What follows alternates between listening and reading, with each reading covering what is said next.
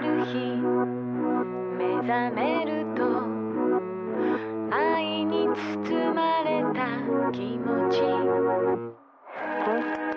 Marco Casolino e Omar Serafini presentano La sindrome di Inomaru, un viaggio semiserio nella realtà quotidiana del sollevante.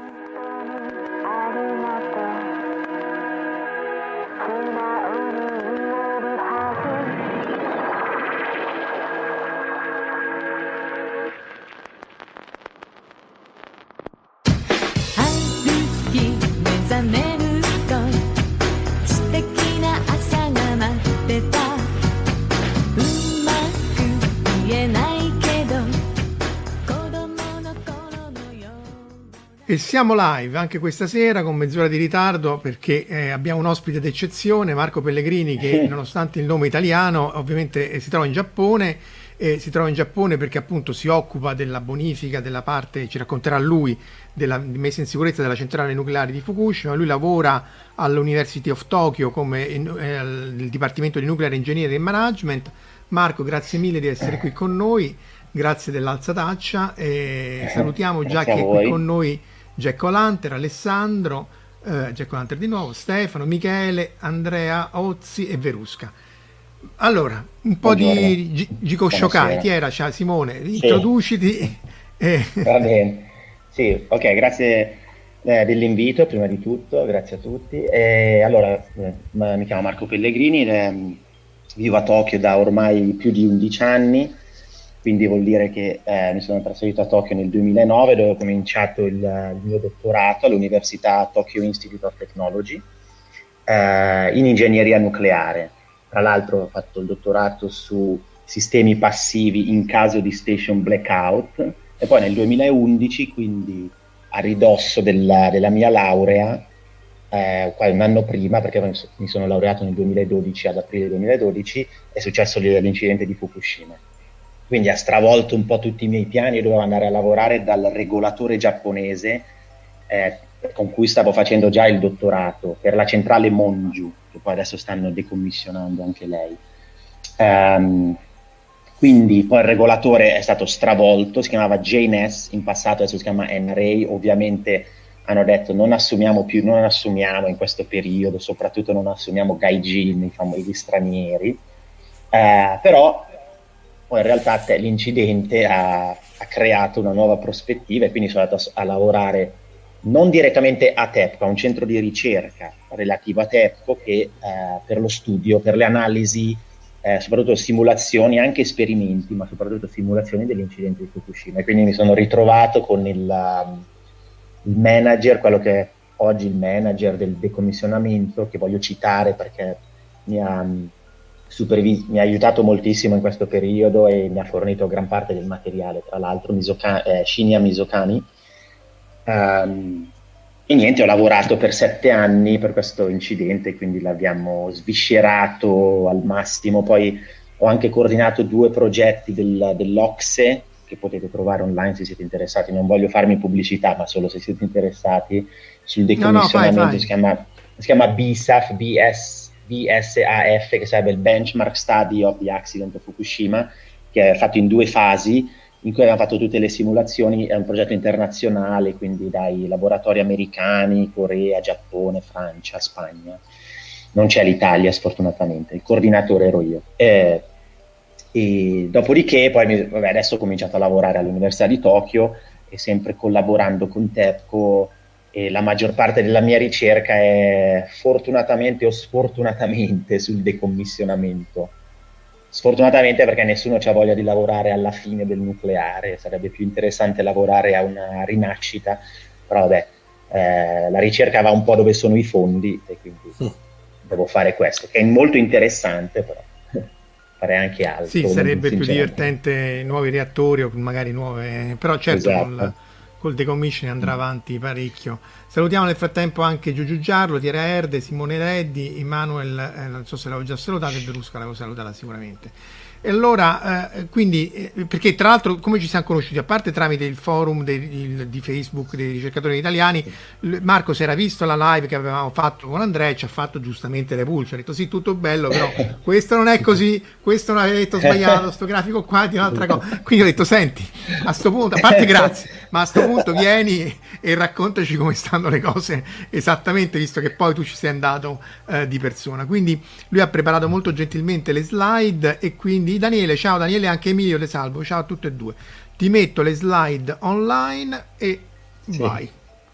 Ovviamente voi okay, commentate, sì, interrompete, mi... fate cose. Certo, certo, Sì, no, mi scuso, non volevo fare no, no, ma... pulci, però ehm, ma assolutamente interessantissime tutte le live, quindi volevo portare soltanto il mio contributo e tra l'altro qui appunto cercherò di portare un po' il mio contributo in alcuni dettagli che di solito eh, vengono trascurati perché o troppo tecnici o perché non vengono eh, diciamo eh, spiegati magari online. Quindi va bene, il punto di partenza è sempre il solito, quindi eh, terremoto di eh, magnitude la scala giapponese 7 vicino alla costa nord-est del Giappone. Ehm, sono tre centrali che vengono influenzate maggiormente, che sono quelle di Fukushima Daiichi, ovviamente, poi Daini e Onagawa. Quindi Fukushima sono centrali di TEPCO, Onagawa è, è operata da un'altra eh,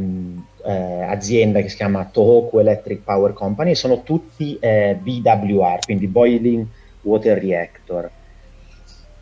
Uh, per quanto ehm, riguarda il Boiling Water Reactor, volevo soltanto individuare due componenti principali che poi ritorneranno nella discussione. Quindi, il primo è il reattore, quindi ehm, la parte dove avviene appunto la reazione, dove si trova il combustibile o core o nocciolo, che è la parte gialla individuale qui nella figura, ehm, e l'acqua bolle a contatto con le barre di combustibile. Poi ci sono i separatori e i dryers che, che separano l'acqua dal, eh, dal vapore, mandano il vapore in turbina per fare eh, potenza. Questo re- eh, reattore è contenuto nel contenimento. An- il reattore è, fatto, è pressurizzato e quindi è fatto di acciaio e anche il contenimento in realtà è di acciaio. Poi è coperto da ehm, cemento armato o, o, il torus, per esempio, si trova in una stanza di cemento armato, però anche il contenimento, poiché si deve pressurizzare minimamente, deve resistere alla pressurizzazione, poi è fatto d'acciaio. E il contenimento è diviso in due parti, c'è una parte che si chiama dry well, poi c'è il wet well. Il wet è dove c'è la piscina di soppressione, appunto per sopprimere eh, la pressione in caso di incidente. Ehm, l'impianto di Fukushima aveva sei centrali che questa è una mappa, eh, la vista aerea, e tre erano in operazione e, due, e tre in uh, ispezione. E voglio, faccio sempre notare come l'unità 1 e il 2 e 3 sono degli anni 70, soprattutto l'unità 1 avrebbe compiuto i, i, famosi 40 anni due settimane dopo l'incidente, perché cominciato, aveva cominciato l'operazione, ehm, la produzione di potenza nel 1971, quindi era proprio, diciamo, a fine vita quindi sono centrali, tra virgolette, eh, non proprio giovani, relativamente obsolete. E quindi è successo una serie di, di eventi sfortunati anche a una centrale eh, con design vecchio. Ehm, quindi, vabbè, eh, terremoto, la prima cosa che succede è che la centrale si disconnette dalla griglia elettrica. Eh, questa è una figura che ho fatto che ho fatto io alla, alla, um, tra, a un traliccio, quindi i tralicci sono proprio collassati sul, sul terreno. E con il, quindi disconnessione dalla, dalla, griglia, la prima cosa che succede è ehm, lo scrum del, del reattore. Quindi la potenza va a zero e le valvole di mandata del vapore alla turbina e le valvole della, della feed water alla, al reattore si chiudono. Quindi il reattore è completamente isolato, pressurizzato a 70 atmosfere più o meno, senza potenza. Ok, quindi partono i, des- i generatori diesel e si attivano quei sistemi per uh, rimuovere il calore di decadimento che è l'unica variabile che dà fastidio in questo, in questo momento. Quindi nell'unità 1 comincia uh, un sistema che si chiama Isolation Condenser, mi scuso per la figura che non è proprio bellissima, um, che ha la funzione di estrarre il vapore, apre queste quattro valvole che vedete qua, M1 da M1 a M4, apre queste valvole, quindi il vapore passa attraverso un scambiatore di calore, appunto l'isolation condenser, quindi il vapore condensa, diventa acqua e liquida e ritorna nel, nel reattore. Quindi la pressione si mantiene più o meno costante, il livello dell'acqua rimane costante. Il calore di ricadimento viene mandato in ambiente. E su, quindi procede tutto inizialmente come da programma. Poiché il calore di decadimento decresce esponenzialmente, questi sistemi si attivano sempre in modalità on-off, quindi alle 2.46 Scrum la pressione tende a salire, si apre il, l'isolation condenser, la pressione scende. Per non depressurizzare troppo in fretta, questi, come ho detto, vanno on-off, quindi si spegne, poi si riaccende, spegne, riaccende, fino alle 3.34, quando si, si disattiva il, l'isolation condenser e poi c'è eh, lo, la, l'onda dello tsunami che poi causa tre minuti dopo eh, lo station blackout. Quindi per il semplice fatto che era stato disattivato un minuto prima, dello, o tre minuti prima in realtà, dello, dello station blackout, eh, questo sistema non è stato più possibile, eh, non, è, non, si è, non, si più, non si è più potuto riattivare. Quindi perché questo? Perché la famosa onda tsunami che dopo l'impatto con l'argine raggiunge quasi con eh, un'altezza di oltre 20-30 metri, quindi entra nell'impianto e eh, allaga tutte le, mh, eh, le stanze nel, so, nel basement, okay, dove sono collocate sia i diesel generator ma soprattutto le batterie. Quindi eh, a, causa di, a, causa di, questo il, l'isolation condenser non si può più attivare e quindi succede che il reattore è pressurizzato a 70 atmosfere e uh, non, si riesce più a, non si riesce a iniettare acqua a rimuovere il calore di decadimento.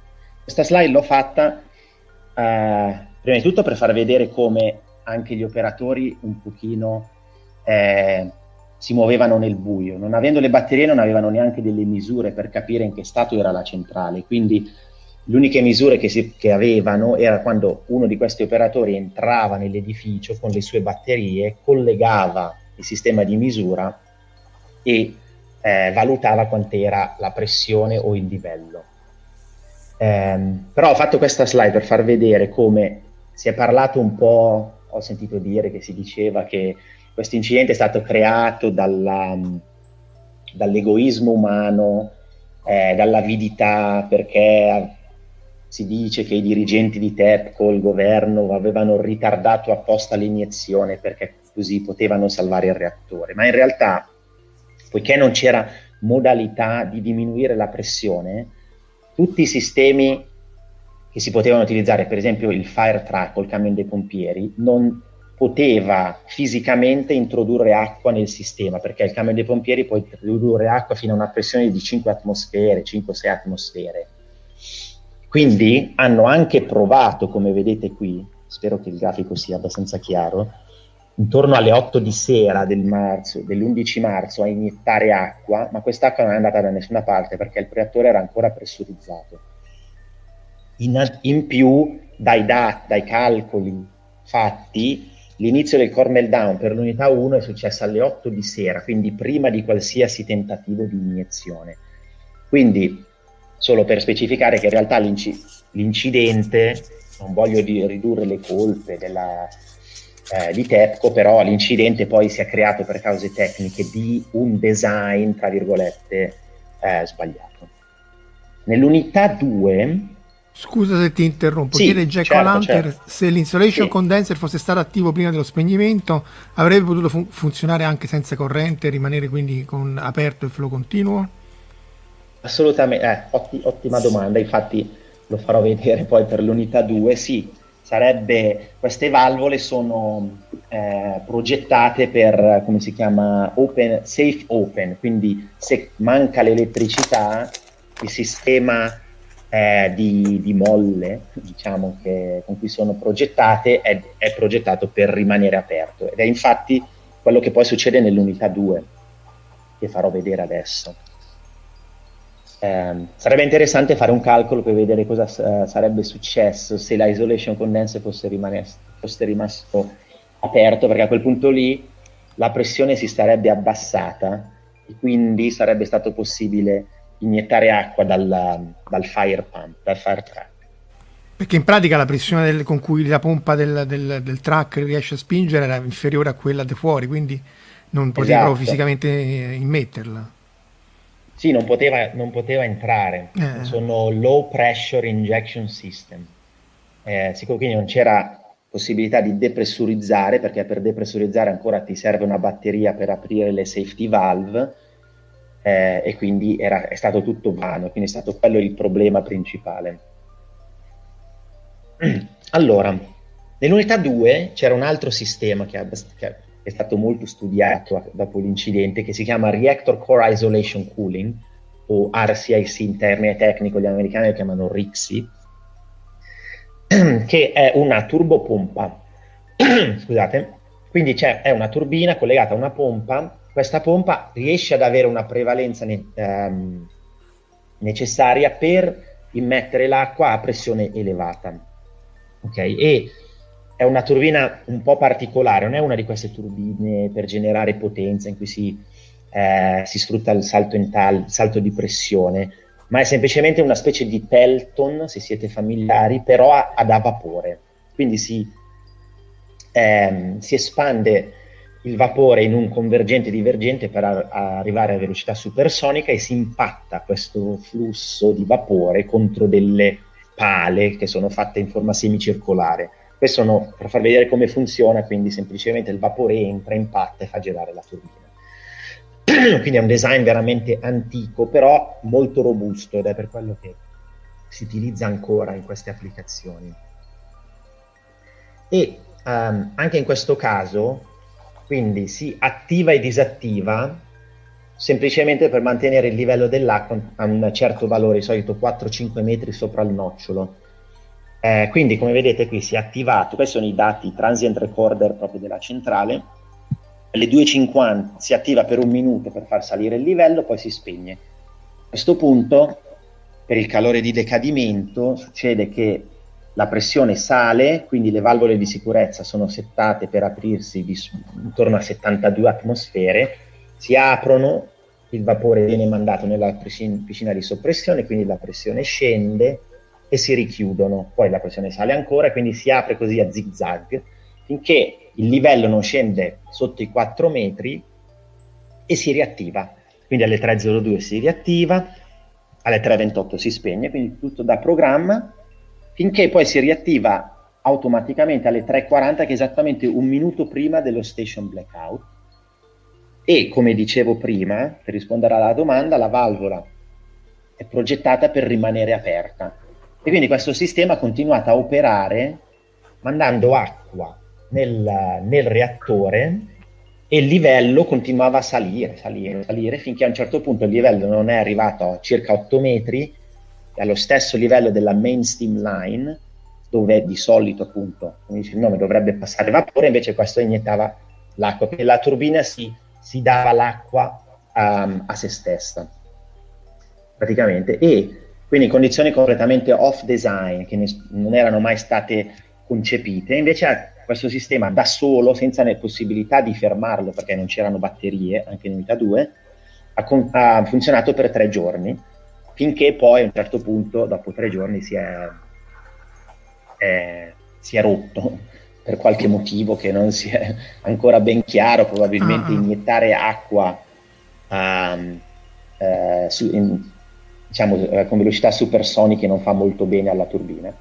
Ma forse e non era progettato detto, per lavorare tutti per certo. tre giorni continuamente? Eh, non era... Mm, no, per tre, giorni, per tre giorni poteva operare, non diciamo che il, la, la, avere dell'acqua che si espande in un convergente divergente crea Ah. delle, ehm, può creare del- del- delle forze sulla turbina che sono molto eh, anche erosione cor- ehm, e quindi la dopo un po' si è fermata però questo ancora non è stato chiaro perché non è chiaro perché non è stato possibile entrare ancora nella A prendere il pezzo e vedere che è successo.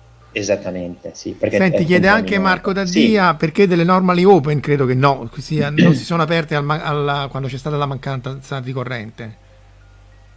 delle normali Delle valvole normalmente aperte, cioè lui im- immagino che dica che le valvole sono loro, cioè in assenza di corrente rimangono come sono, quindi cioè, Esatto, non- non- rimangono nello stato in cui sono, non si aprono in, in assenza di corrente. Quindi se era chiusa rimane chiusa, se era aperta rimane aperta. Mm, mm.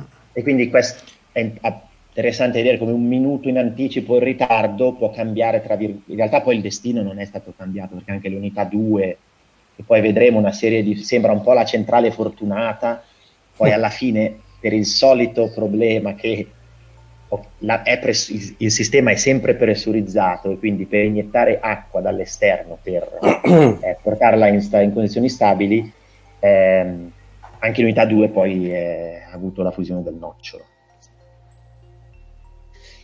Ehm, ok, quindi l'unità 3 eh, ha av- ha avuto un'altra condizione particolare in cui perché le batterie dell'unità 3, non so se tutta una porzione, comunque sicuramente una parte, per, condi- per eh, motivi che non sono ancora chiari, erano state posizionate nella- al primo piano. Quindi nell'unità 3 in realtà i sistemi sono, ehm, erano a disposizione, cioè si potevano attivare e disattivare, come questa turbina che non ha bisogno di energia elettrica perché la potenza è data dal vapore stesso prodotto dal calore di, deca- di decadimento.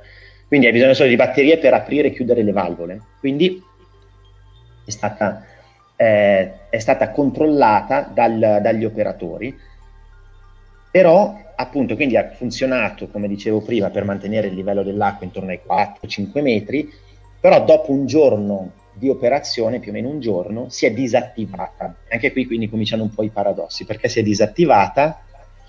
Ah no, prima c'era un confronto appunto per far vedere che l'unità 2, turbin- eh, sistema di sicurezza, eh, che poi non è neanche un sistema di sicurezza, questo sì, comunque stava funzionando come sistema di sicurezza. Funziona per tre giorni, nell'unità 3 dove c'erano le batterie funziona solo per un giorno. Questo è perché eh, la turbina, dopo che, dopo che c'è stata l'espansione del vapore, inietta, eh, inserisce il vapore esausto nella piscina di soppressione. Ok? Piscina di soppress- quindi c'è il vapore direttamente nell'acqua in modo da condensare immediatamente, da collassare il vapore per evitare che la pressione ehm, cresca in caso di incidente. Questo però è ovviamente progettato per uh, periodi brevi, quindi in questo caso in cui hai degli station blackout e quindi emissione di vapore prolungata per oltre uno o tre giorni, la pressione gradualmente cresce perché la, eh, il calore di decadimento non è mandato in ambiente in questo caso.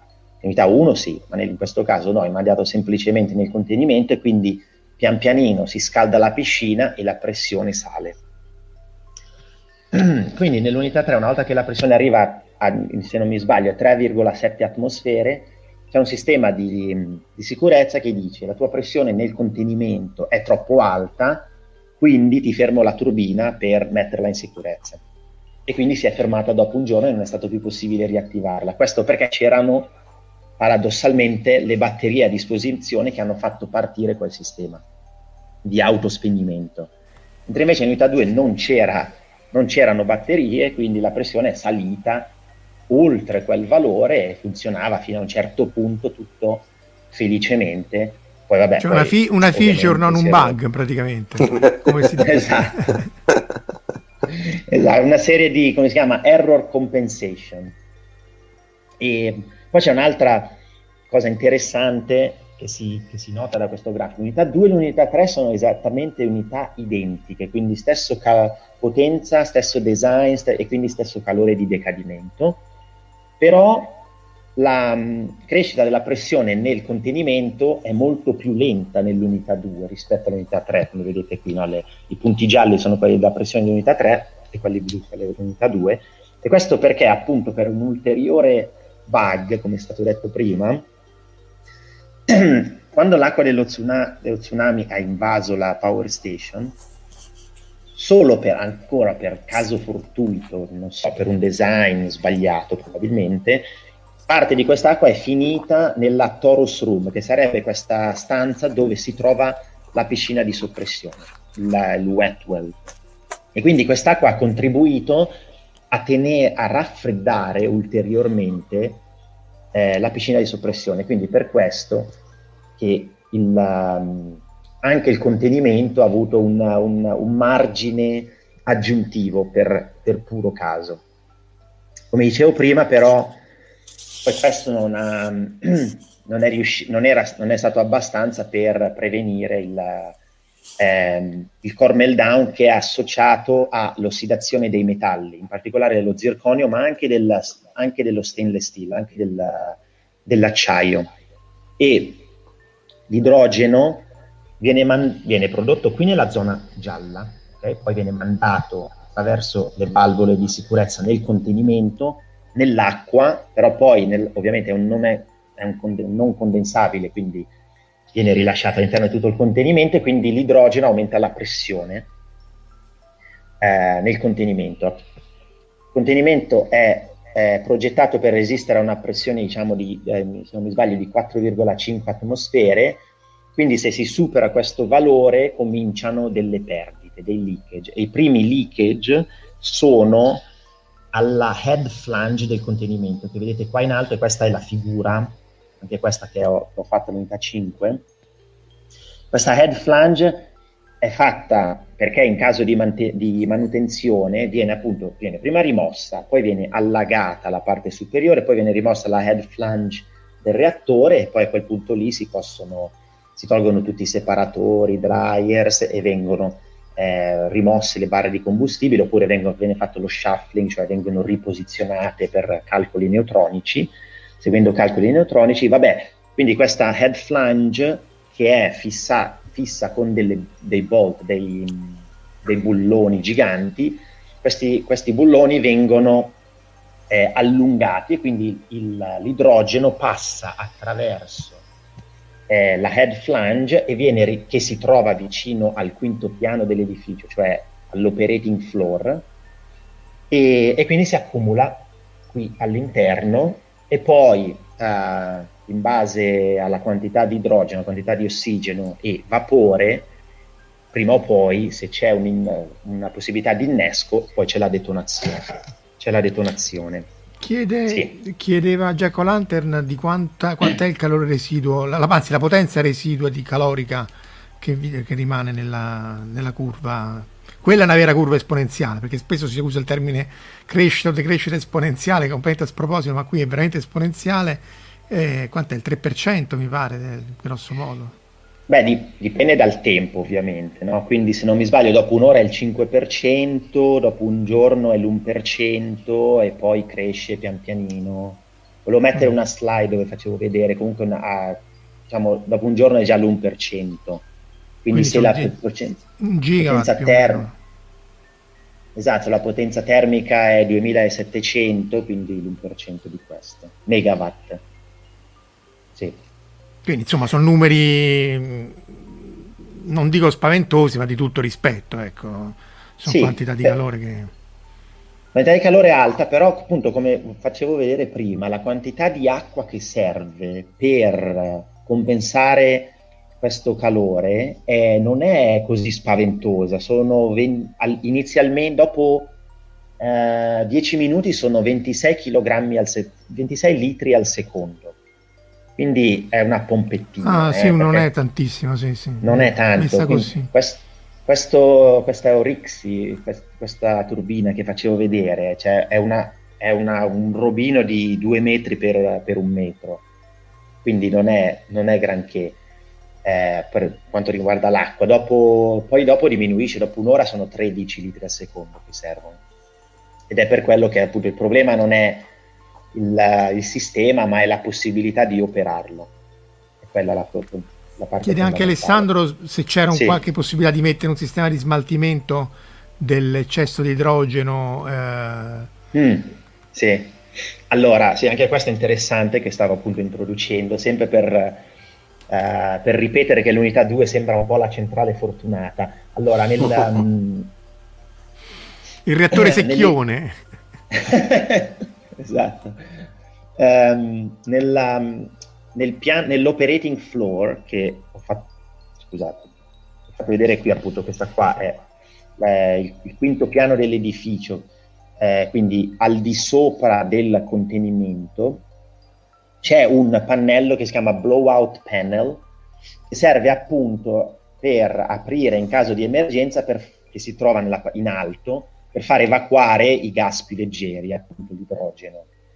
Però ovviamente anche questo non è potuto, non si è potuto azionare e quindi nell'unità 1 e nell'unità 3 sono rimasti chiusi, quindi la concentrazione di idrogeno è aumentata pian pianino, mentre invece nell'unità 2 si, appunto eh, non è successa l'esplosione, perché? Perché si è aperto il blowout panel ancora per caso a causa dell'esplosione dell'unità 1 che è, se vi ricordate dalla prima slide, è limitrofa e dalla vibrazione dell'esplosione questo blowout panel è cascato e quindi l'idrogeno prodotto nell'unità 2 è, riuscito, è stato evacuato in ambiente, quindi non c'è stata la, l'esplosione.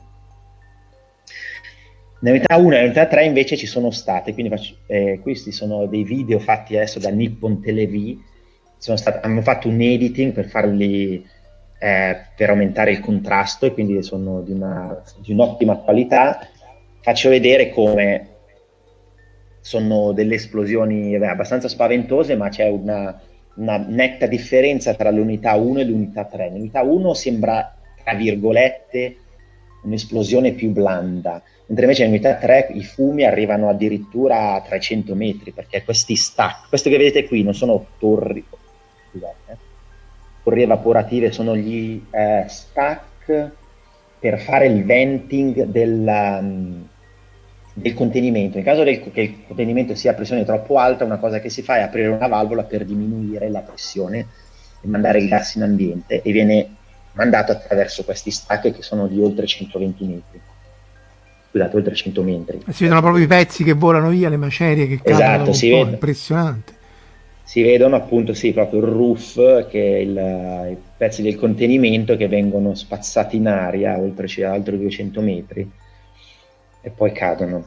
Nonostante ciò, nonostante questa esplosione spaventosa, questo al di sopra dell'unità 3, è questo come si presenta il, l'operating floor, quindi al di sopra del contenimento. Sono, eh, la parte che interessa a noi è qua. Questa, questa parte circolare, questo è al di sopra del contenimento, quindi ci sono queste tre pezzi di, di, cemento armato, in realtà sono tre layer, quindi ce n'è, questo è il primo strato, poi viene, che viene rimosso, poi c'è un altro strato posizionato diciamo a 90 gradi, poi ce n'è un altro di protezione, eh, fa vedere quindi che l'esplosione è al di fuori del reattore, quindi non c'è problema di avere il nocciolo esposto, ogni tanto si era sta- stato detto che sono ovviamente fesserie. So- l'esplosione in sé non ha fatto nessun danno al reattore, ha fatto danno sicuramente all'immagine del nucleare, ha distrutto l'edificio, come vedete nelle parti eh, più deboli, qui negli angoli, sta, dove si vedono addirittura i piani inferiori. Eh, non ha influenzato fortunatamente neanche tanto questa zona qui a destra, che dove ci sono le, eh, le spent fuel pool. Questa è la spent fuel pool, pool, quindi dove c'è il combustibile esausto che adesso ecco, è stato tra l'altro, rimosso. Scusa, sì. va ribadita questa cosa, sempre meglio abbondare, sì, sì, cioè tutti, tutti, i reattori di Fukushima sono rimasti chiusi, la parte in cemento è rimasta assolutamente non danneggiata, mentre quello di. Chernobyl è stata stappata proprio come dentro la pressione e quindi sì, sono due incidenti gravi della stessa gra- scala, però non c'è proprio paragone con, come gravità e esposizione del nocciolo e così via. Esattamente, sì, sì, sì e va bene. Um, Va bene, quindi non mi addentro in tutti i dettagli del, di come avviene la progressione del, del core meltdown. Ho tre slide per far vedere le condizioni attuali eh, della, della, centrale. A sinistra c'è uno di questi estimation diagram che abbiamo fatto insieme a Tepco, ehm, che sembrano non molto professionali, in realtà c'è un lavoro dietro abbastanza colossale per cercare di condensare tutte le informazioni che si hanno e poi metterla in, una situazio- in, un, in un grafico abbastanza semplice per spiegare com'è eh, lo stato attuale. Quindi in unità 1, nella parte del nocciolo, che è questa zona gialla, non c'è più combustibile, quindi il meltdown si può considerare comp- quasi completo. Al di sotto, queste, quelle verdi sono le control rod, quindi diciamo, il, il, supporto delle control rod, anche queste sono, si stima che sono completamente distrutte, alcune sono eh, accumulate in basso nella parte del, del lower head, sempre quindi nel, nel, nel, nel vessel, e la maggior parte del combustibile, o in realtà adesso bisogna chiamarlo corium, perché corium sarebbe una, una volta che l'uranio, il zirconio, gli ossidi dello zirconio de, sono tutti insieme miscelati e hanno, sono caduti, si sono depositati sulla parte sottostante del contenimento, quindi in cemento armato, e te- tecnicamente hanno fatto anche interazione con il cemento armato facendo il cosiddetto molten corium eh, concrete interaction, quello che si pensava in passato che era chiamato la China syndrome. Eh, quindi che questo corium continuava a scalare, in realtà poi si è visto che non continua in eternità a scalare. Però è possibile che, que- che questo, mh, l'interazione con il cemento poi sia andato avanti finché abbia poi intaccato il contenimento, par- quindi la parte eh, d'acciaio del contenimento, perché questo perché c'è un leakage d'acqua che potrebbe passare da, quella, da quel percorso, però anche qui voglio ehm, puntualizzare che al di sotto del contenimento c'è uno strato di cemento di 10 metri, che sicuramente non è stato completamente intaccato, quindi non c'è problema di avere nocciolo fuso nella falda acquifera che contamina, anche questo è fondamentale, quindi è tutto isolato dall'ambiente, fondamentale. Nell'unità 2 abbiamo molti più dati, um, scusate, sì, hanno fatto la mio, la mio radiography, scusate, era stata fatta in realtà anche nell'unità 1, però ha semplicemente dimostrato che era tra virgolette tutto bianco. Tutto bianco vuol dire che non c'era più eh, me- materiali pesanti, tra cui l'uranio, quindi appunto si stima che tutto il nocciolo sia ricollocato in basso. Nell'unità 2 invece eh, si nota questi high density layer, quindi eh, materiali con densità più alta, tra cui l'uranio, e quindi si stima che parte del nocciolo, maggior, il, il, il core è quasi completamente fuso, parte di questo si trova nella parte bassa del, del vessel e si stima che solo la parte metallica, questo per alcuni motivi per cui, con cui avviene no, la, la fusione del nocciolo, sia depositata sul,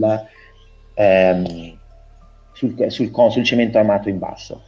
Eh, qua faccio vedere una foto di come appare la parte sotto dal pedestal, quindi questa parte eh, aperta al di sotto del, del, vessel, come appare questa griglia in cui si vedono quindi le, le, i sistemi per far funzionare le control rod, le barre, le barre di controllo. Eh, questo sono io, se, se, vi interessa Marco saprà appunto il suo nome in giapponese, Marco qui. E eh, sappiamo molti dei dettagli perché hanno introdotto una, un robot che ha forma di braccio, una specie di serpentone lungo, e poi ha preso, ha fatto uh, moltissime immagini. E questo è un video appunto fatto dal robot in cui si vede lo stato attuale. Quindi qui è in alto in confronto alla foto precedente, quindi vedete per esempio co- la parte sottostante delle control rod e tutti i cavi elettrici, che sono anche i sensori di, eh, neutronici, e poi materiale accumulato probabilmente anche qui corium, quindi una miscela di combustibile e acciaio o anche zirconio che si è accumulato sulle strutture, ha distrutto la parte più eh, debole, tra cui il gating, scusate, è passato, qui non sono io che lo manovro, il video, il video in sé. Um, e quindi accumulo di materiale um, su strutture e sulla parte di cemento armato um, nel, del reattore, eh, scusate, del, del, contenimento. Adesso il video passerà a far vedere il, il, come appare il par- il pavimento, diciamo, appunto si vede che c'è un accumulo di pochi centimetri, saranno 20-30 centimetri, di quello che sembra materia- eh, un metallo, più che altro un metallo, quindi metallo a densità più eh, inferiore, quindi sia, quando stratifica è il primo che fuoriesce dal, dal vessel. Um, e l'unità 2 sarà poiché la situazione è relativamente chiara, sarà la prima, poi facciamo vedere che verrà decommissionata l'anno prossimo. Decommissionata nel senso che da cui tenteranno di rimuovere il, il corium dalla, da questa zona. Nell'unità 3 si è creato una situazione simile all'unità 1, quindi eh, nocciolo completamente fuso e la maggior parte del nocciolo è tra, stato trasferito eh, all'esterno del, del, reattore, quindi si è depositato, però si è depositato, a differenza di unità 1, forse non ho detto, in altezza, cioè si è, de- si è accumulato all'interno del pedestal, del piedistallo, di oltre due, eh, oltre due metri, in una configurazione che vedete qui a sinistra. Si stima che anche la, il fallimento del, del vessel sia, vera, sia mo, di, molto significativo perché ci sono questi dei, dei tubi che teori, tubi, le control rod guide tubes, che sono te- tecnicamente all'interno del vessel e hanno un diametro di circa 60 cm, quindi bisogna avere un fallimento del vessel molto più largo. E questa è una ricostruzione um, CAD di come appare l'accumulo di debris, quindi quello che vedete qui marrone sull'accumulo di debris, a destra c'è la stessa immagine che fa vedere come è circa 3 metri dal, dal pavimento con eh, diciamo mo, ma, eh, sistemi o che altro tubi che sono all'interno del, del, reattore che poi sono trasferiti all'esterno per far, che indicano appunto un grado di, eh, di danneggiamento molto significativo. Eh, Marco, io avrei quindi, vabbè, questa è la condizione attuale. Eh, ci sono domande? Film? Allora, c'è una domanda questo, di Alessandro su, sui sensori neutronici se servono a misurare lo stato delle reazioni del nocciolo. E direi basta. Poi c'è anche una su Freeman Island, ma quella magari ci andiamo dopo. Sì, eh, i, i, sensori neutronici che forse ho, che ho menzionato prima sono per, durante l'operazione del, eh, del reattore per eh, appunto misurare lo stato lo stato della neutronica durante l'operazione eh, direzione nucleare. Esatto, sì, sì. Uh, Marco, posso farti una domanda? Sì, Proprio una, certo. una, una, curiosità. Quando sì. fate, prima hai fatto vedere la foto dove era, eri pre, presente all'interno. Uh, lì avete, suppongo, una sorta di, di tuta, diciamo, protettiva, corretto? Uh, quando, una curiosità, quando uscite, fate mm. una sorta di decontaminazione stile quella che si vede nei, fi- nei film catastrofici oppure... Sì, sì. Allora, sì, sì, allora anche questo è interessante. Allora, quella tuta lì in realtà non è proprio una tuta protettiva, nel mm. senso che appunto non, non, non può proteggere. Diciamo, potrebbe essere, potrebbe essere, l'equivalente di quella da in bianchino. Bravissimo, esatto, è semplicemente una, una tuta facile da smaltire, mm. perché appunto bisogna buttarla via.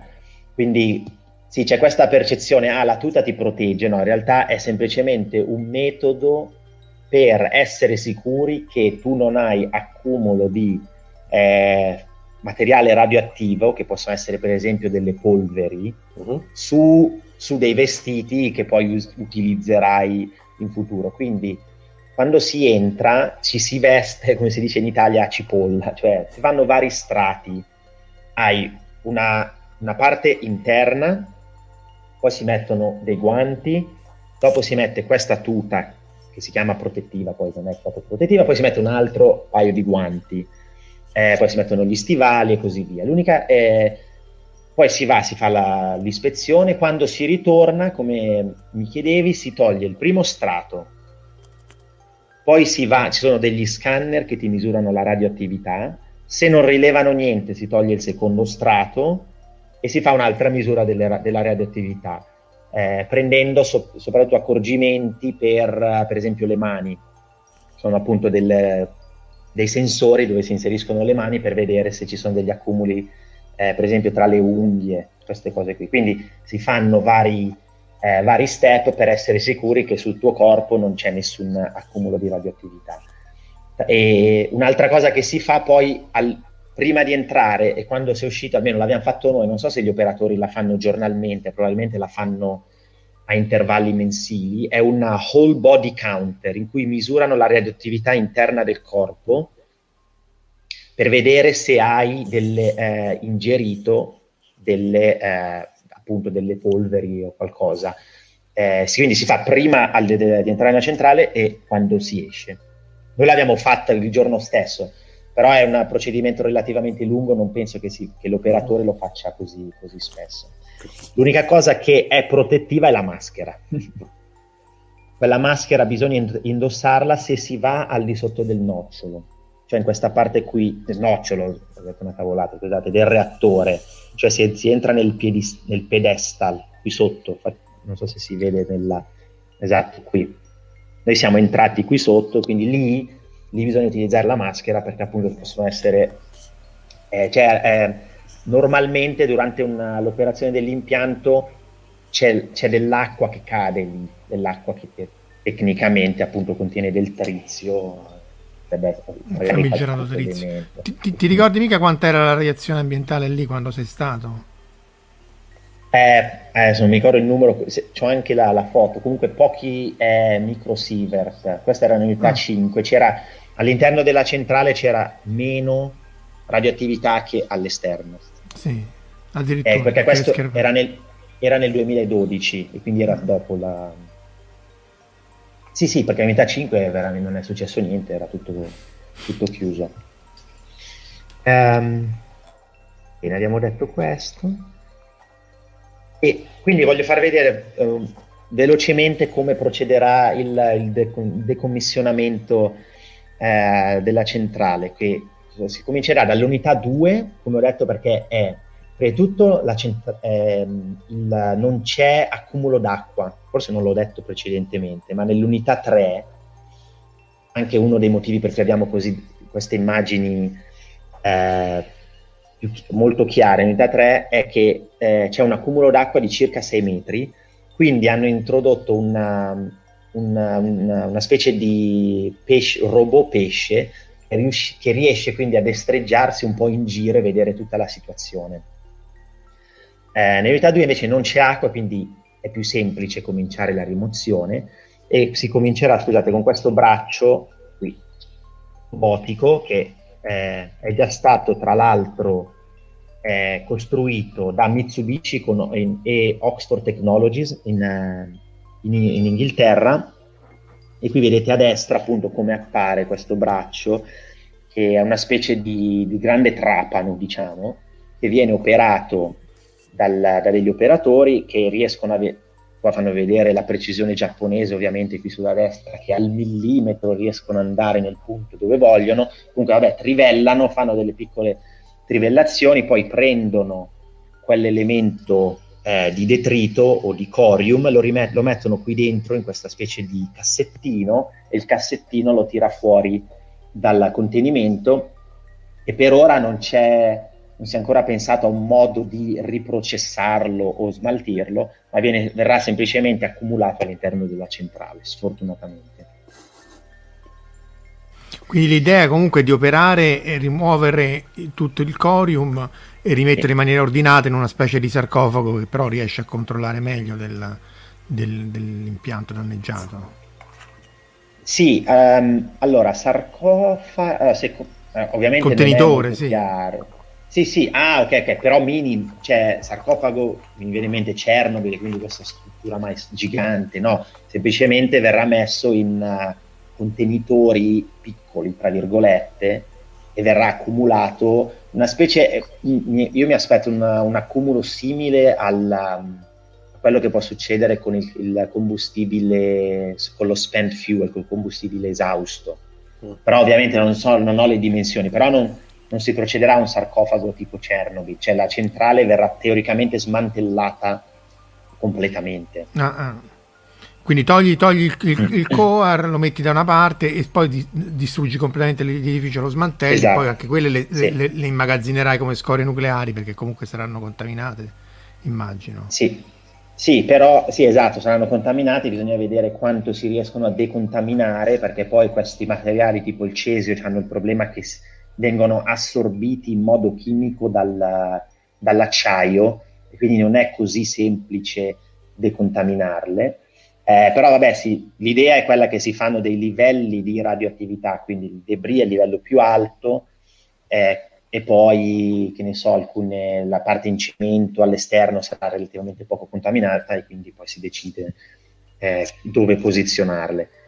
Però è ancora tutto un po' per aria perché ancora non si è, non si è cominciato, non si è cominciato a, come, come, al solito perché è stato un ritardo, come scrivo qui, a causa della pandemia, perché si doveva cominciare proprio quest'anno.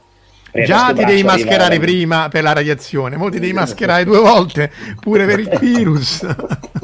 esatto, siamo protetti, protettissimi. Um, vediamo un po', no, un altro punto che volevo dire ehm, riguardo l'attività che è stata eh, rilasciata in ambiente, perché si, si sente dire che il, viene rilasciata durante l'esplosione. In realtà poi la quantità che viene rilasciata durante l'esplosione è praticamente minima. Sì, potete vedere, per, questi sono, spero che il grafico sia abbastanza chiaro, è la, l'attività rilasciata in ambiente per i vari isotopi, tipo dello iodio, del cesio, che è stata in realtà calcolata con dei, con dei software numerici, quindi anche qui ci sono un po' di incertezze. Però vabbè, fa vedere come sì, durante l'esplosione, durante il venting c'è un rilascio, un rilascio di, uh, di, attività che però è, nonostante alto in valore assoluto, ma è um, a livello temporale è molto limitato. Mentre invece i rilasci consistenti, sfortunatamente, sono, sono avvenuti dopo, cioè quando si è cercato di stabilizzare il reattore. Questo perché avevi il nocciolo all'interno del contenimento caldo continuavi a iniettare acqua, l'acqua si contaminava, cioè i prodotti di fissione finivano in acqua, però a causa del calore l'acqua evaporava e veniva rilasciata attraverso il contenimento in ambiente. No? Quindi que- questo è stato il periodo di grande contaminazione. Questo è anche uno dei motivi perché inizialmente l'incidente è stato studiato entro sei giorni, ma per studiare la contaminazione c'è bisogno di fare un calcolo di tre settimane. Finché quindi non si è... questa cosa non, non si, di solito non viene detta. Esatto, esattamente. Quindi se ehm, finché non si è riuscito a diminuire la temperatura del corium, che ci vuole molto tempo per causa dei materiali, essendo dei materiali cera- degli ossidi, quindi per farlo raffreddare bisogna buttare un sacco d'acqua e quest'acqua però continuava a evaporare e a rilasciare materiale radioattivo sfortunatamente in atmosfera. Quindi la grossa contaminazione è venuta nelle settimane successive. Uh, altri prob- problemi che, di cui si parla è il problema dell'allagamento della, della centrale a causa della, dell'acqua di falda e dell'acqua piovana, a cui hanno cercato eh, di, eh, di, porre limite facendo queste famose ice wall, queste mura di ghiaccio tutte intorno alla centrale, che ovviamente si dice che non funzionano, che è una perdita di, di soldi e così via. In realtà, ok, non, non, funz- non funzionano come ci si aspetta met- installi queste mura di ghiaccio e tutto si risolve, però pian pianino in realtà stanno funzionando. Eh, queste mura di ghiaccio sono qui, vedete questa barra verticale qui blu, sinistra eh, e a destra dell'impianto, e che sono posizionate appunto, questa è la visione aerea, quindi si vede eh, tutte intorno alla centrale e, e, riescono a diminuire la temperatura del terreno circostante, spero che sia abbastanza chiaro, questa slide è in giapponese, non l'ho tradotto. Comunque questo, questo colore viola rappresenta una temperatura di circa meno 7 gradi, quindi appunto funzionano per diminuire la temperatura. E eh, scusate ancora le slide giapponese con una marea di dati e testo, con classiche, però il livello di acqua che entra nella, nella centrale, che era nel 2014 intorno a eh, 400, adesso non, non vedo, ah, metri cubi al giorno, intorno a 400 metri cubi al giorno, pian pianino, lentamente, però sta diminuendo intorno ai 100 eh, metri cubi al giorno che sono anche per acqua piovana ed è per quello che poi alla fine vengono anche coperte, ma non è un sarcofago, vengono solo coperte per evitare che l'acqua entri nel, nel reattore, che, la, che, che, alcuni prodotti di fissione vengano dispersi in ambiente dal vento, per esempio. Quindi questo è un passo fondamentale che, sta, sta, ci sta mettendo troppo tempo effettivamente, però sta funzionando pian pianino di diminuire, di ridurre a zero l'acqua nel, nell'edificio e poi finalmente fare una culata di cemento e, e metterlo a posto ed evitare eh, che, che, si accumuli acqua contaminata, perché poi il, pro, il problema principale è che non avendo un, un circolo chiuso, quest'acqua contaminata poi si accumula, no? E poi vabbè ci sono sistemi di, ehm, di, di, filtraggio, i, i, famosi ALPS, che riescono a eliminare eh, chimicamente, so, ce- per esempio il cesio o altri, altri elementi, ma come ben noto non riescono a eliminare eh, il trizio. Ok? E, um, il problema, il trizio, vabbè, è un problema in realtà finto, perché um, poi il trizio viene smaltito, viene eh, mandato in, in ambiente da, da, tutte le centrali nucleari eh, che sono operative.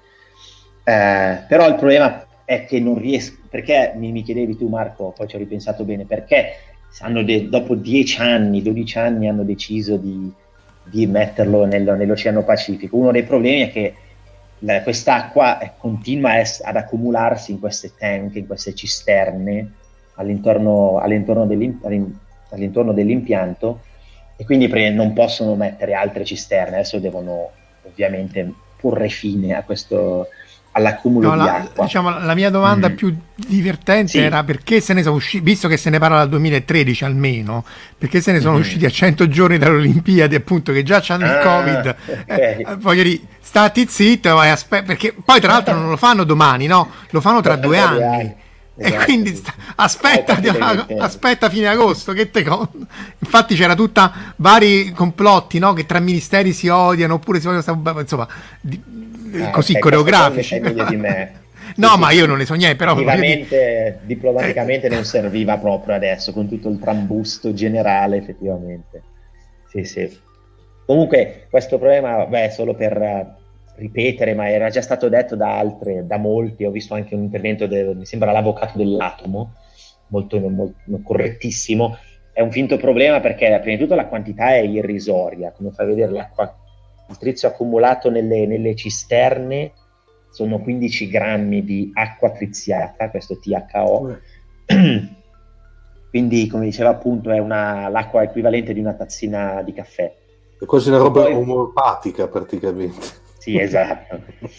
E, um, il problema è che, che, nell'immaginario collettivo è, ah, ma questo è il trizio di Fukushima, che quindi fa più, so, più cattivo, invece vabbè, ovviamente non ha più senso questo. Porto qui solo una slide, far vedere tutto il, il trizio che viene rilasciato da centrali nucleari, soprattutto, vedete qui quelle in viola.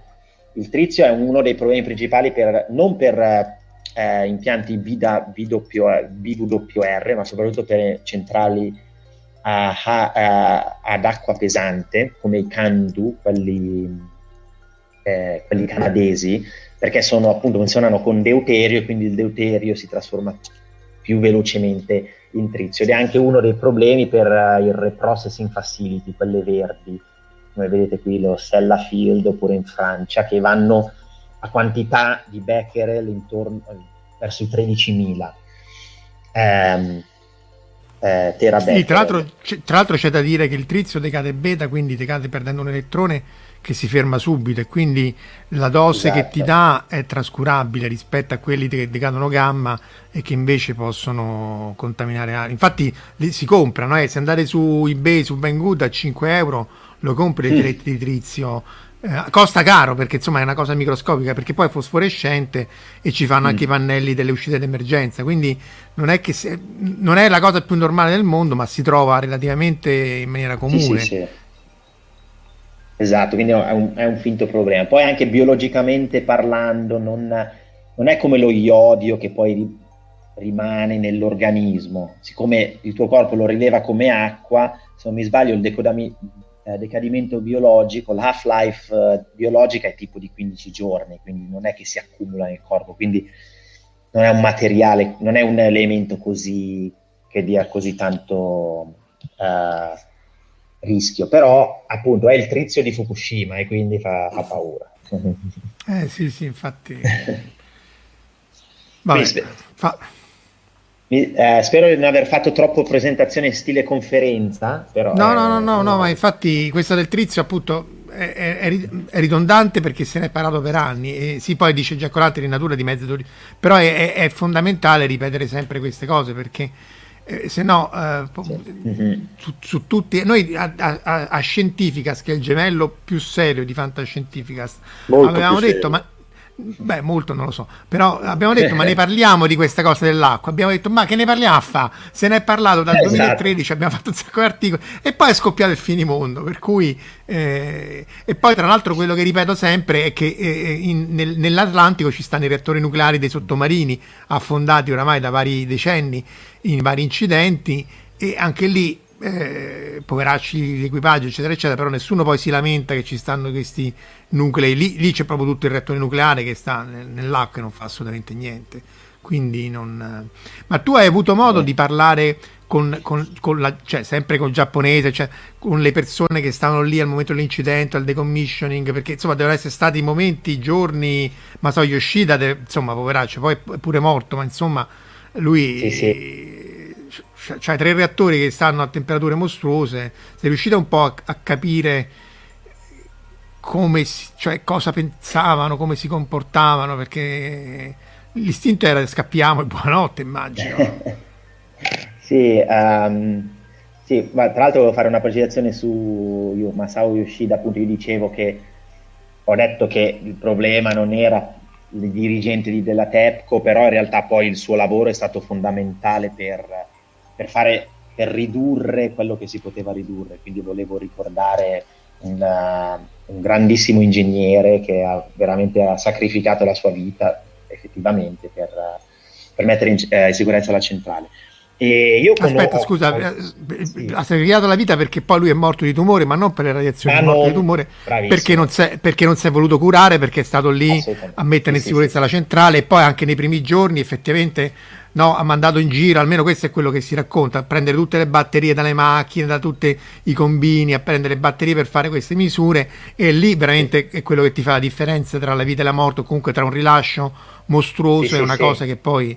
Eh, Assolutamente, sì, sì, esatto. Più si aggiunge poi, ma più si possono creare equivoci. Non è morto per radiazione data dall'incidente nucleare, aveva un cancro già da prima, e però appunto immagino il livello di stress che ha dovuto subire.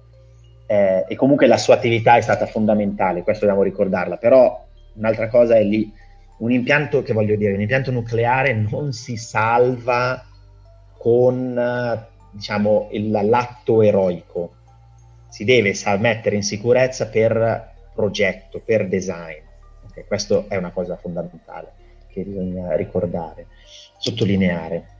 Allora, um, per quanto riguarda la tua domanda, sì, io ho lavorato, appunto, siccome ero nella squadra di, di, Misokami, di Shinya Misokami, ho lavorato con un, ricordo il nome, è Yama, Yamaguchi, che tra l'altro si è laureato dal laboratorio dove lavoro adesso, che lui era proprio alla centrale il, l'11 marzo. E quindi ci ha fatto vedere le foto del, di dove lavorava e lui era un, adesso non mi ricordo specificamente che cosa ha fatto, e dire, chiedere a un giapponese cosa pensavi, volevi scappare, così non, non funziona molto. Eh, siamo, diciamo, è un po' più... Adesso, da carpire. Esatto, sì, però secondo me è un po' più l'indole italiana di drammatizzare le cose. Io, secondo me loro semplicemente facevano il loro lavoro, semplicemente. Noi siamo qui e facciamo il nostro lavoro. Eh, una cosa che non so se sia stata detta eh, è che in, inizialmente c'erano 600, 650 addetti alla, alla, centrale di Fukushima eh, 1.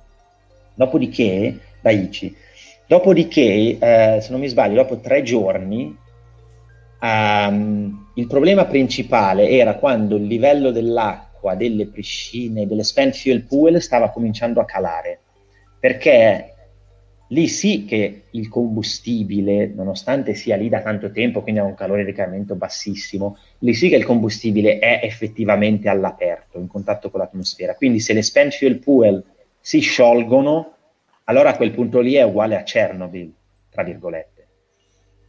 Senza l'esplosione, però è uguale a Chernobyl. E quindi lì la, eh, la TEPCO ha dovuto decidere di mandare via, adesso dirò i numeri sbagliati, però al, secondo me 550, eh, no, 600 persone, tra cui questo mio amico Yamaguchi-san, li hanno, li hanno ricollocati all'unità 2 e hanno lasciato 50 persone a mettere a posto le spent fuel pool, spent fuel pool che poi è stato eh, di successo, perché appunto non c'è stato nessun danneggiamento alle spent fuel pool. Eh, quando si è stato, non so se vi ricordate, che, che cercavano con queste, cos'è, con l'elefante, con queste gru esterne di iniettare acqua. Qualcuno pensa che ah, stanno iniettando l'acqua nel reattore, no, ovviamente il reattore è chiuso, stanno iniettando acqua nelle spent fuel pool per sommergere il combustibile. E quindi diciamo quello lì è stato il momento più critico dove hanno preso questa hanno minimizzato il numero di persone per, perché ci si pote, poteva succedere il peggio, più peggio di quello che è successo. Più peggio l'ho letto apposta, non so come si dice. eh, Tra l'altro, appunto, mm-hmm. anche con l'elicottero, no? anche quando hanno provato a mandare l'elicottero esatto, degli uguale. americani sopra, quello era stato un momento. Perché è chiaro che sei proprio sul cammino della termico, della radiazione, insomma, se fai quello. Eh, Ah sì, c'è questa cosa che soprattutto la, sì. la, la, la propaga Pio D'Emilia, di questa famosa valvola di una paradia di una vasche che si è rotta, che, che io ho detto sì. guarda, questa cosa non è così, però poi la sai che Pio, Pio. Guarda, me l'aspettavo, io avevo fatto, ah, dopo il documentario di, di Pio D'Emilia avevo fatto una ricerca appunto su questo, però era, adesso non mi ricordo, qualche anno fa, e, e, avevo scritto un'email a uno dell'associazione, a Giorgio Colombo dell'associazione dei ricercatori e me la cercavo ieri, ma siccome l'avevo fatta nella prima, la, dove lavoravo prima, ho perso l'email, adesso non ho fatto in tempo a, a ricordarmi. Comunque no, questa valvola, no, semplicemente eh, è successo che eh, abbassandosi il livello, mi sembra, della, della, della piscina di Spencer Pool, si è aperta uh, è, è, riuscita a infiltrare del, dell'acqua da un'altra, da un'altra, zona semplicemente per come, eh, per come progettata e quindi il livello di acqua si è, si è alzato, però vabbè, non, diciamo che non, non, non, non, c'è nessun finding, non, non, si può accusare TEPCO di niente, semplicemente è successo. Beh, la barriera la potevamo fare un pochino più alta, eh?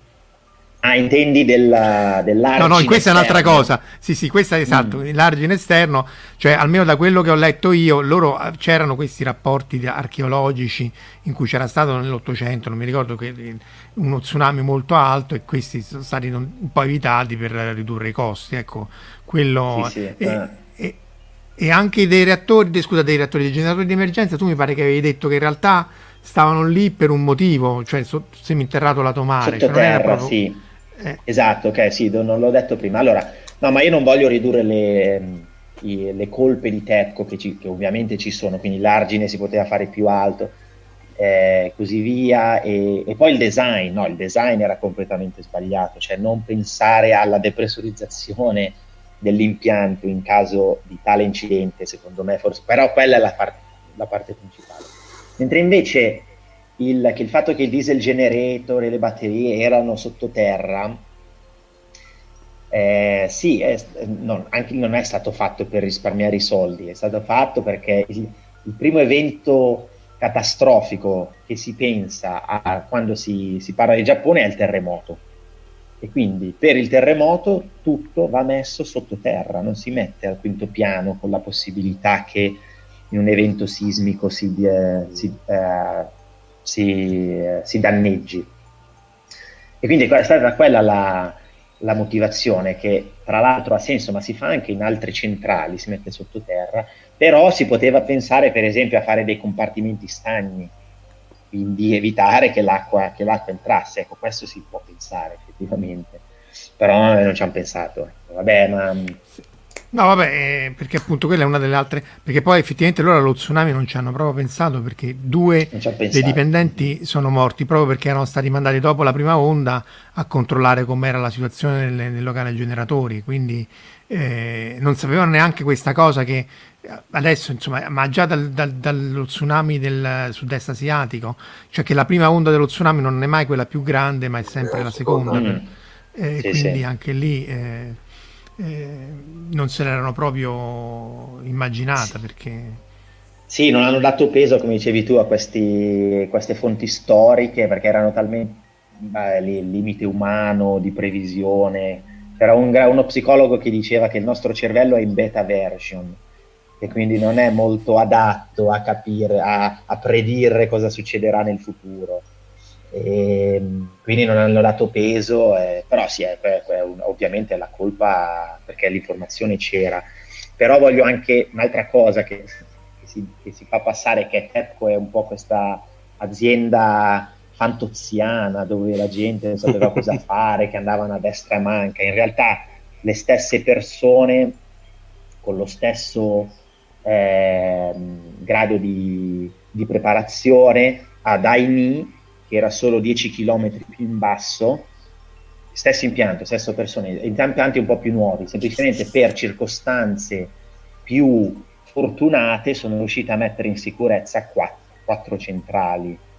Quindi sì, c'ha tutte le colpe, però adesso proprio sparare così a zero, facendola passare come la, la, l'azienda di Fantozzi, secondo me non, molto, non, non serve a niente, non è niente No, ma sugli ingegneri, mo non perché tu sei ingegnere, però su, non spara nessuno, ecco, è più sulla parte amministrativa, riduciamo i costi, la parte più burocratica, no? Perché poi, se ti ricordi, nel 2011 andarono avanti tutta l'estate dicendo che poi non c'era corrente, in realtà poi anche lì hanno un po' esagerato i numeri, insomma c'è stata tutta una serie di cose e poi hanno alzato il costo della corrente del 7%, cioè che poi il, il popolo giapponese non sia proprio contentissimo della TEPCO mm-hmm. è anche comprensibile, però la parte tecnica quella non è messa in discussione, infatti poi tutte le centrali nucleari del Giappone se non fosse stato per lo tsunami non avrebbero battuto ciglio di fronte a un terremoto esatto, che in. Italia avrebbe raso al suolo eh, qualunque cosa costruita dal, dal, dall'impero romano ad oggi, ecco forse rimaneva qualcosa del Colosseo. Sì, sì, sì. Beh, Giustissimo, sì, sì. Siamo già oltre l'ora e dieci ragazzi, se avete altre domande parlate ora o tacete finché non arriveremo Marco ospite di nuovo, eh, perché comunque eh, è stato molto molto interessante. Eh, quindi ovviamente tu continuerai a lavorare su questa parte qui nei prossimi anni, eh, immag- probabilmente, no? Sì, sì, esattamente. Sì, la maggior parte dei miei progetti sono sul decommissionamento, um, per esempio come fare il decom- perché adesso fanno il, de- il decommissionamento della, dei detri- del corium esterno, mentre invece poi bisogna passare a quello che è all'interno del reattore, che è un pochino, mol- non un pochino, molto più problematico, quindi ci sono mm. alcune idee di, real- di riempire questo reattore con alcuni materiali tipo che, geopolimeri, quindi stiamo studiando questi, questi tipi di materiali, dopodiché hai fatto un blocco, lo tagli a pezzettini e lo butti via. Quindi in maniera da evitare che si disperda, che si disperda la parte radioattiva. Esattamente, cioè che, che, appena tagli un pezzo ne distruggi un altro, quindi lo si mm. mette tutto un blocco unico. Questa è un'idea, alcune, alcune cose che si, è, che si stanno studia, studiando. Eh. Chiede eh, Alessandro sì. se ci sono altre nuove, cioè a seguito dell'incidente, no, le lessons learned, ci sono state misure di sicurezza sì. che poi vengono adattate uh, su centrali nuove o, anche esistenti, peraltro, non necessariamente in Giappone.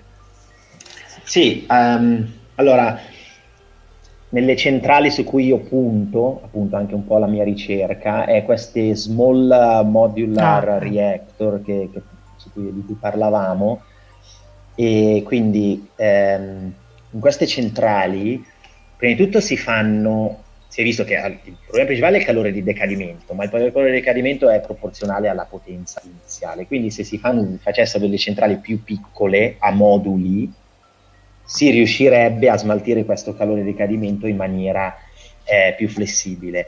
Quindi un'idea che appunto si, con cui si è progettato queste, degli impianti che verranno costruiti negli Stati Uniti teoricamente nel 2022 a Idaho, se non mi sbaglio, questo New Scale, questo impianto New Scale, in cui si utilizza, non è fatto apposta, ma questa idea dell'allagamento dello tsunami, non so se vi ricordate, cioè che è riuscito a raffreddare il contenimento e a mantenerlo, a mantenere bassa la pressione, quindi si sono sviluppati questi, questi reattori che poi verranno effettivamente costruiti, che sono completamente circondati da acqua. Quindi hai 12 unità in cui hai il reattore interno, poi c'è il suo contenimento, all'esterno del contenimento hai, hai l'acqua. Quindi quest'acqua riesce a, a, rimuovere il calore di decadimento completamente in modo passivo, perché è già lì in caso di incidente per 30 giorni. Dopodiché anche nel caso in cui l'acqua prima o poi ovviamente evapora completamente, però il calore di decadimento è talmente basso che quindi anche per convezione naturale si riesce a, ehm, a smaltire il calore di decadimento. Questo è una, per, per rispondere alla domanda. Poi ci sono altri reattori dove in realtà questo problema della, del meltdown non, non esiste così tanto, per esempio nel reattore a sodio, quindi ci sono altre tecnologie che però fanno fatica ad essere implementate a livello commerciale perché ci sono, c'è poca esperienza. Uno dei reattori a sodio che, che, stanno, che viene uh, pubblicizzato è quello di Bill Gates, eh, adesso non mi ricordo più il nome. Comunque vabbè, che ha una, una serie di vantaggi, poi non è pressurizzato e quindi si hanno eh, meno problemi durante, durante, la fase di incidente. Comunque quello che riporto che ha più se- che è, è New Scale.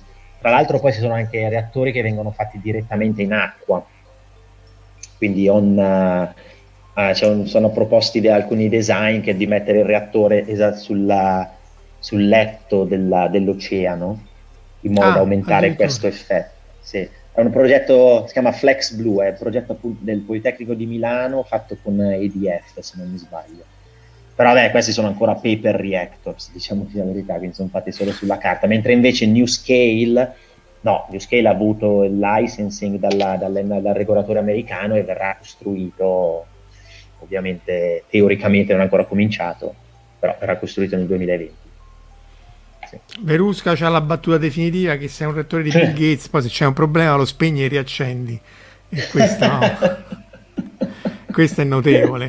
Mentre Jack O'Lantern eh, chiede se sono usati anche nei, nei, nei sottomarini reattori nucleari a sodio. Sì, se, non, se non, non, sono esperto di sottomarini, comunque non, non c'è alcun motivo per, per, non utilizzare un reattore al sodio nei, nei sottomarini. Adesso devo dire che appunto non, non, so tutti i design particolari, però penso di sì. Il, okay. il, l'ultima cosa, no, la, il, la, quello che uno dei benefici del sodio di questi metalli è che sono, non sono corrosivi e quindi mh, non hanno alcun impatto sulla, sulla, sul, sull'acciaio del contenimento eh, sono assolutamente. Però è, so, possono... è, sodio liquido, no? È ad alta temperatura, sodio liquido. Sbaglio, sì, sì. Sodio liquido, Quindi... certo, sì, sì. Il coolant è sempre liquido, però oh, io sono appunto lavorando per Mongiu, sono andato a vedere Mongiu e si vede, cioè, il, e si vede come in realtà è dopo che togli il sodio il reattore è nuovo, è completamente nuovo, perché il sodio è completamente compatibile con l'acciaio oss- con l'acciaio del, del vessel, mentre invece l'acqua crea un sacco di problemi, di corrosione, anche se comunque poi, perché poi non sono acciai inossidabili per altri problemi, sono acciai a carbonio per problemi neutronici, vabbè. Quindi l'acqua crea un sacco di altri problemi. Quindi questi reattori al sodio, metal- eh, sali fusi, in realtà dovrebbero essere quelli su cui si punta, però poi non c'è una grossa volontà di andare avanti, un po' perché Beh, c'è poca esperienza, chiaro, un po' fanno paura. Mm.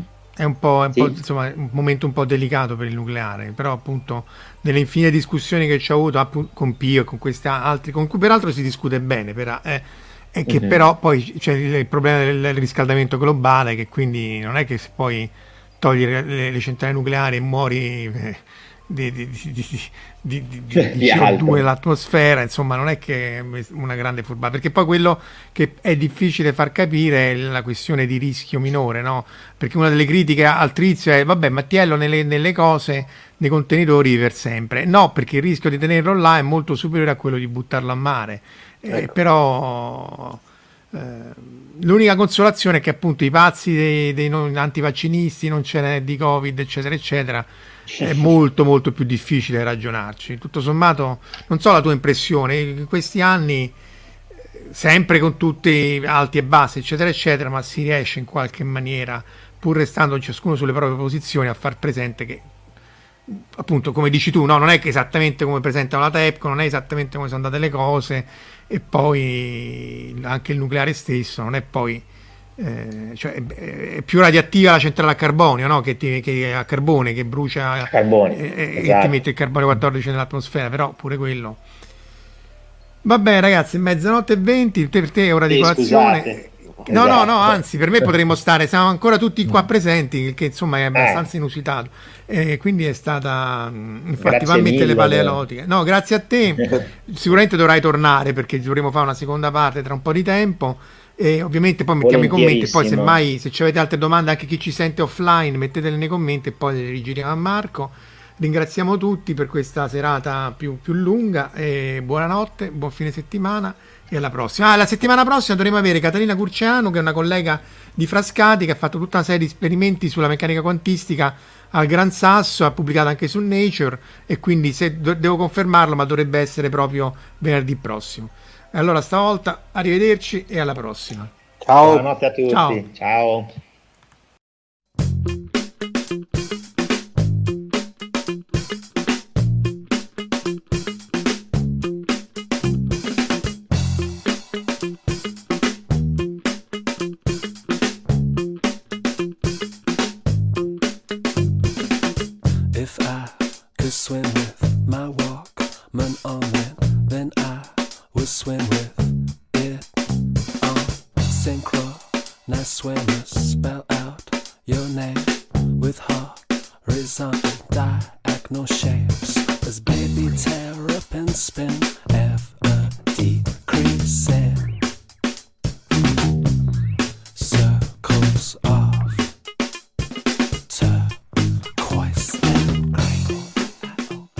Avete ascoltato La sindrome di Inomaru, un viaggio semiserio nella realtà quotidiana del sollevante, da un'idea di Marco Casolino e Omar Serafini.